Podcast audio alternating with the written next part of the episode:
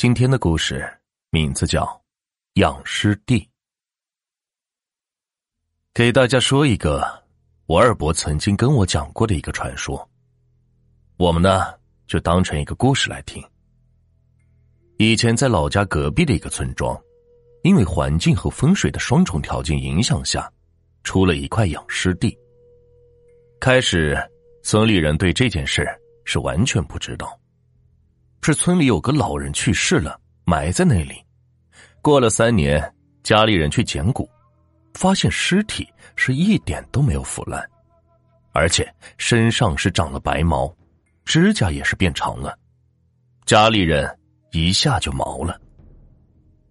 由于氧化的作用，过了十几分钟后，尸体的颜色开始有点发黑，皮肤呢也是有点发皱。家里人看到之后是越看越怕，只好是把尸体给烧了。当时大家都认为，这烧了就应该没事了，就太平了吧。偏偏世间离奇巧合的事比比皆是。多年前有一个乞丐经过那个村子乞讨的时候，是病死了在那个村口。村里花了钱请了一个村民背去草里给埋了。阴差阳错的，埋的地方就是在那块养尸地。时隔多年，村里人都早已经忘记这回事。恐怖的事情开始了。在一个夜晚，大家都在沉沉睡去的时候，突然有一户人家的大门被敲响，户主就去开门。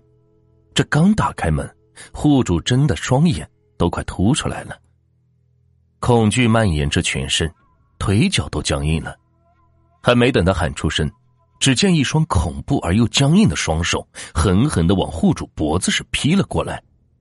刹那间，人头飞起，脖子上的血柱喷涌，尸体无力的倒了下去。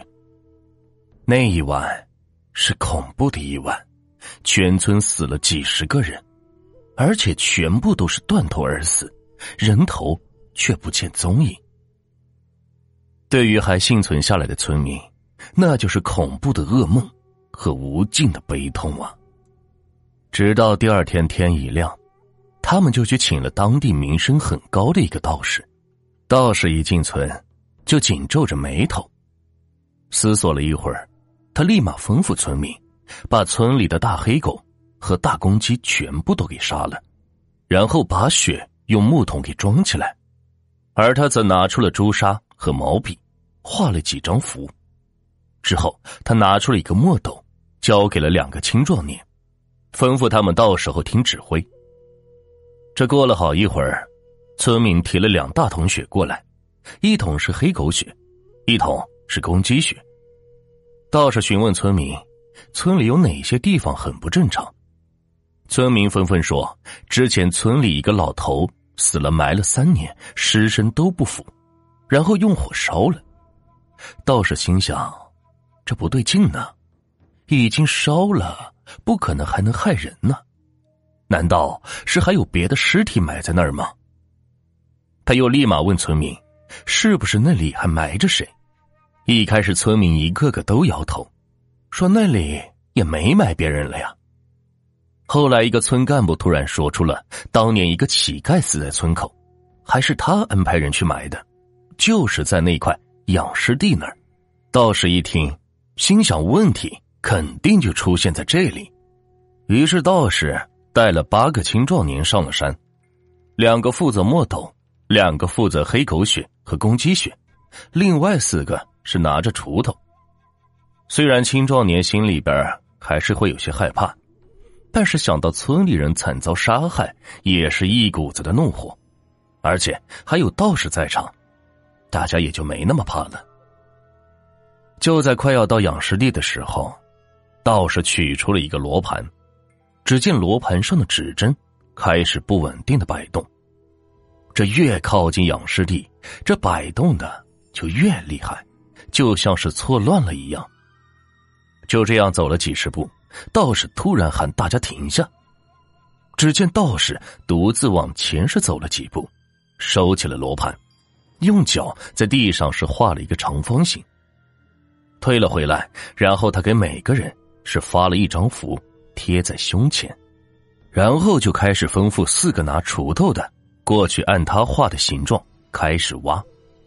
那四个青壮年在挖的时候，道士跟两个拎血桶的人说：“等下如果有尸体突然站起来，你们就用桶里的血朝他泼过去。”然后又对负责墨斗的两个人说：“当被血泼到的尸体站在那儿时，你们两个用墨斗线把尸体缠起来。”同时，道士对着大家说：“今天能不能消灭这个祸害，就看大家的配合了。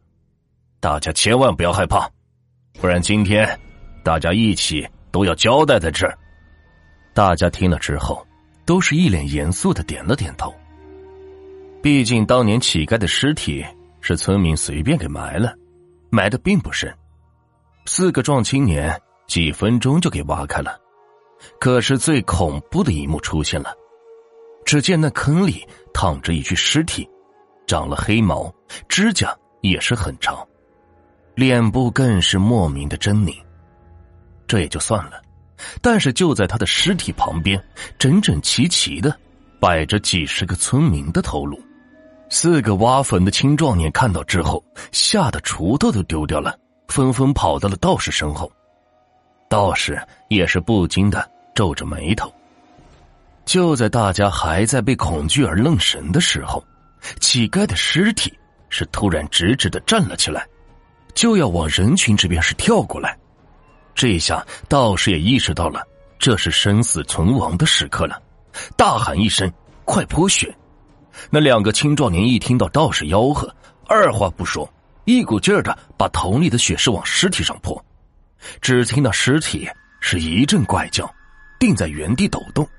道士又是一声大喝：“快上墨斗线，把他给我缠住！”但是这两个青壮年还是害怕，毕竟这缠墨斗线是要近距离接触尸体，这一个不小心就是脑袋搬家呢。道士看到这两个人是愣呆在那儿。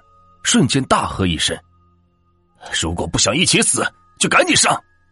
这两个青壮年这个时候才意识到事情的严重性，黑着脸也要迅速上前缠上墨斗线。这神奇的是，这墨斗线一缠上，尸体就是安静了不少。道士看到后，立马是冲上前，在尸体额头上是连续贴了三道符，尸体就扑通一声往后的直直倒了下去。道士又迅速取出毛笔和朱砂，在尸体的人中，太阳穴、百会穴、眼睛、耳朵都是点上了朱砂，然后便叫几个挖坟的青年回村拿了两桶汽油和几捆干柴。等他们把东西拿来的时候，道士吩咐大家把干柴架好，然后又吩咐几个村民把尸体搬上干柴上去，泼上了汽油。道士拿出了几张符，念了几句咒语后，就把那几张符扔向了尸体。这大火瞬间是熊熊燃烧了起来，足足是烧了两个小时，才把这祸害烧成一股灰烬。现在祸害是除了，可是死了那么多无辜的村民，村里还有几十个的人头。道士则安排一个人回到村里，叫大家来认领人头。顺便把人头带回村里和尸体是拼接上。后来道士做了一场三天的大法事，超度这些无辜村民的冤魂。从此那块养尸地就成了村里的一个禁地，是代代相告。